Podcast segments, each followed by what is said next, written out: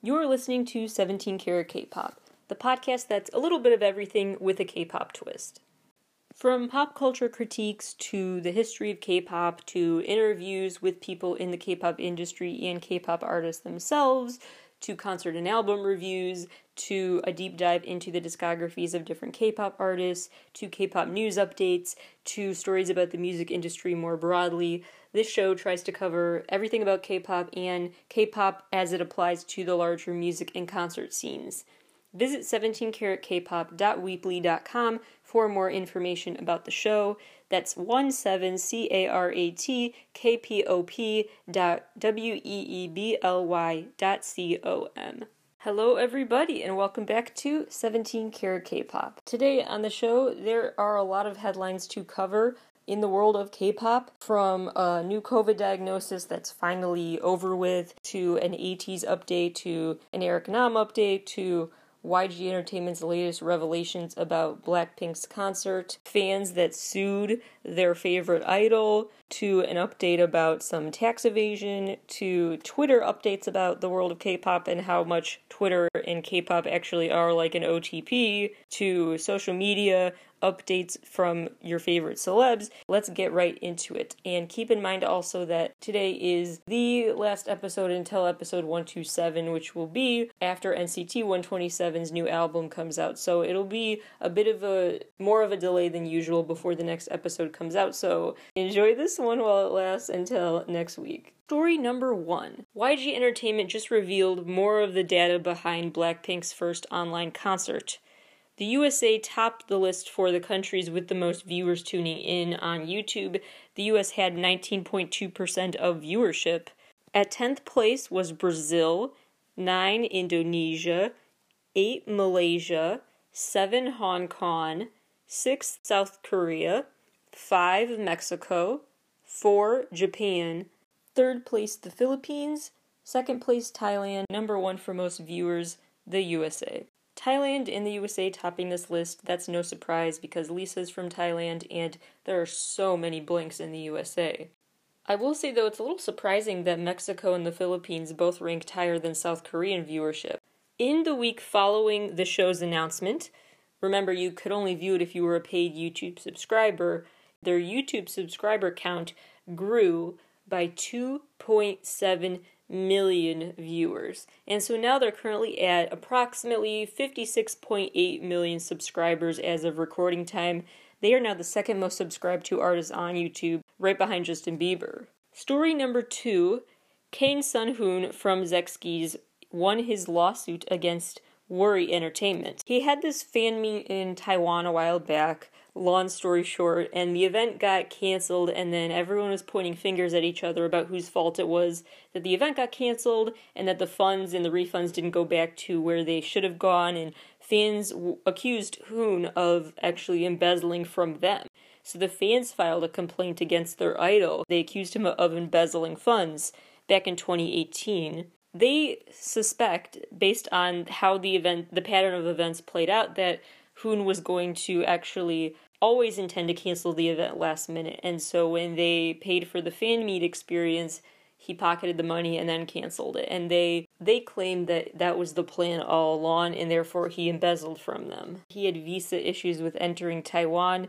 His visa request got rejected after he blamed the local organizers in Taiwan for mishandling a previous event and he claimed he had been blindsided and lied to. Again, it was a lot of finger pointing, a lot of parties involved here, lots of variables with that raise a lot of questions about what really happened. But at the end of the day, Worry Entertainment sued Hoon in civil court over the reputation damage, but they lost. And so they have to pay Hoon 80 million won, which is approximately $72,000 and they have to pay for the refunds given to fans who purchased tickets to this fan meet. Part of the reason that Worry was found to be guilty in this case was because of the way that it was planned and not planned for this Taiwan specific fan meet because they either didn't realize or just totally did decided not to register properly as a public culture and arts development business is the actual quote. You have to register under that certain title with Taiwan's Ministry of Culture, Sports, and Tourism before you hold this kind of event. And they hadn't done that. So they had broken a uh, broken a rule, and therefore, rather than punish Hoon under a law, they the court found it more justifiable to actually make Worry the guilty party here. So the businessman who Hoon is accusing him is found to have mishandled the event, and he is now given the credit for managing the fan meet, and so now he has to pay up. He will pay a fine of approximately $2,700. In more courtroom drama, SM Entertainment has faced a big loss in court over a tax evasion investigation. So now they owe 20.2 billion won, which is approximately 18 million dollars, to the National Tax Service which sounds like a lot of money, but it's actually only 3.19% of SM Entertainment's total capital, so they'll be fine. It's chump change for them. There was another finger pointing instance here, and it was quite a back and forth between whether or not this should have been labeled like a regular tax evaluation or a special case, and that terminology is not just semantics, it really does matter in court what the tax evaluators call this regular versus special investigation, which has to do with the motives and intent really of the investigation and the reasons why it's happening. Is it routine or is it based on some sort of incredibly um, deep suspicion of something? SM Entertainment insisted call it a routine or normal tax review and they they had some issues with that, which is why they took this issue to court. SM Entertainment did agree to pay, but they plan to appeal their decision as well. This is actually a news story. Keep in mind, it is a news story. It's not affiliated with the tax evasion investigations that SM Entertainment had dealt with in 2009 or 2014. Those were separate occasions. And actually, back in 2014, they also had to pay up. They paid like $9.1 million then, and this time it's double that. In better management news, Ace is now going to be jointly managed by Swing Entertainment, which is also home to IZ*ONE and Natty, previously 101 as well. So some some notable names in the K-pop world, and now they will also be managing Ace. So how they'll split up management now is that Beat Interactive, Ace's original company, will shift their focus and be in charge of global marketing and production.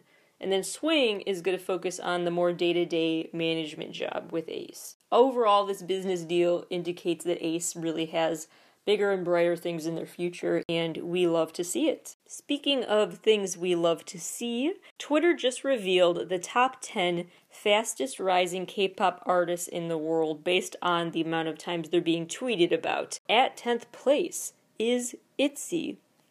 Ninth place, IZ*ONE. 8th place Super M, 7th place The Boyz, 6th place WayV, 5th place ENHYPEN, 4th place Stray Kids, 3rd place ATEEZ, 2nd place TXT, and number 1, Treasure. Also, Twitter revealed that in 2020, the amount of tweets about K pop reached 6.7 billion. Speaking of social media, Reddit has revealed the most talked about K pop albums NCT 127 Neozone, 4 Blackpink The Album, 3 Stray Kids Go Live, 2 Twice Eyes Wide Open, and 1 Dreamcatcher with Dystopia Tree of Language. Here is what Redditors voted for for Best K pop Album Cover Art. 10th place and 9th place both went to different covers for the series of Boa songs that were covered for her 20th career anniversary in the series called Our Beloved Boa.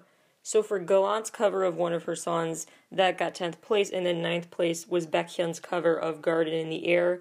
8th place for Best Cover, Taemin's Never Gonna Dance Again Act 2. 7th place, YooA with Bon Voyage. 6th place, Lee Soo-hyun with Alien.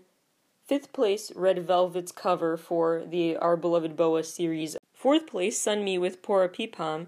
That was interesting to me how high up on the list that one is.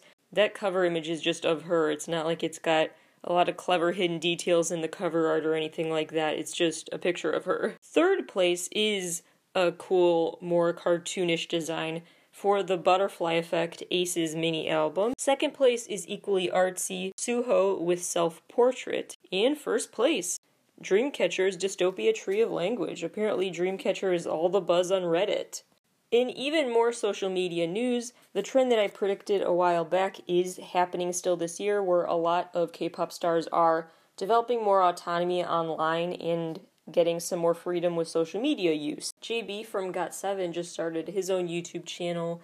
Jennie from Blackpink recently started her own channel and has been posting vlog updates. And the latest star to really develop their own solo social media presence is former Gugudan member Sejeong. She has her own Twitter, Instagram, YouTube, etc. So big things for her hopefully in the future. Story number eight. Instead of making like a 20th podcast or whatever number he's on, a whole new version of audio content with this new app of his called Mindset. Hosted by Dive Studios, they plan to have more Dive Studios affiliated K pop stars and podcast hosts release content for this Mindset app in the future as well. It sounds a bit like Clubhouse in how it's structured, where it's audio focused content and storytelling, advice giving. It gives this interesting sense of intimacy with audio content that I think people are really craving right now. It's currently free to download, and Eric describes it as his way of telling more of his story than ever before.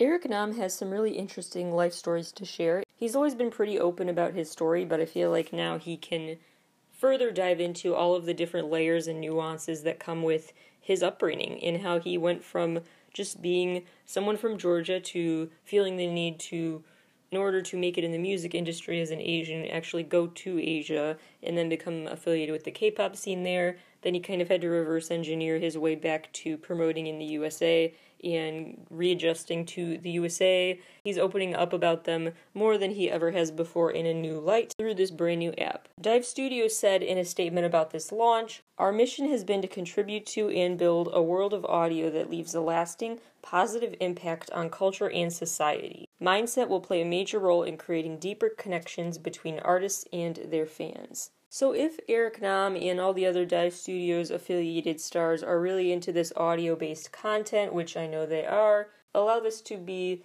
the billionth time I invite them all to be on 17 Carat K pop. I would love to have any of them as a guest sometime. We can promote the Mindset app, we can promote their other podcasts, music, or just irrelevant things, whatever they want to talk about or promote. Speaking of artists I would love to have on the show someday, there is an update from ATEEZ. Minji will stay on hiatus for this comeback. He's not feeling psychologically ready to go there yet, but he did participate in actual recording for the songs on their new album. So it will be a comeback without Minji's presence, but also with his presence because he is his voice is on the album, so he will be still a part of this release. He's been on a break since November of 2020, and I really do hope that, and this seems like his company really is prioritizing his mental health, a trend that I've been loving seeing become more common with K pop artists and how their companies treat them. Last but not least, Story number 10. Chungha just became the 250th member of the Green Noble Club, joining J Hope and Changmin from TVXQ and a lot of other famous stars. And to join, you have to don't have donated over time at least 100 million won to Child Fund Korea, and Chungha just surpassed that minimum donation requirement. Over time, she has donated 1.2 million won. Here are your miscellaneous rapid fire headlines about what else has been going on in the world of K pop this past week. John Park previously tested positive for COVID, but he has finally started testing negative, and so now he can leave quarantine and resume quote unquote normal life, whatever that looks like these days. Kim Myungsoo has a virtual fan meeting February 20th, 4 p.m. Korean Standard Time, and Eyes IZ*ONE is holding an online concert next month with tickets going on sale February 15th. NiziU are the newest faces of H&M, and aespa are the newest faces and the the very first K-pop group to be the faces of Givenchy. BTS's Dynamite is the first single from a Korean band to ever go gold in the UK. RM's solo song Persona just reached 92 million streams on Spotify. Taeyeon's Long Flight single just surpassed 15 million streams. Mamamoo's Egotistic just became their second music video to reach 100 million views. Twice's Likey just became their second video to reach 500 million views. BTS's Mic Drop remix video just surpassed 850 million views. Blackpink's Boombayah just became the very first K pop debut video to ever reach 1.1 billion views. And thanks to Doo Doo Doo Doo reaching 1.4 billion views, Blackpink's Kill This Love is now their second video to surpass 1.2 billion views. Blackpink are now the first ever K pop group to have two videos with over 1.2 billion views. M Countdown is ready to switch up its hosts, and the new MCs are Miyeon from (G)I-DLE and Nam Yoon-soo.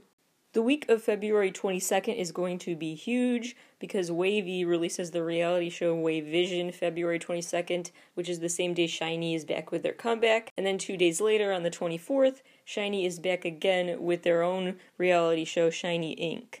That airs 11:50 Korean Standard Time, February 24th.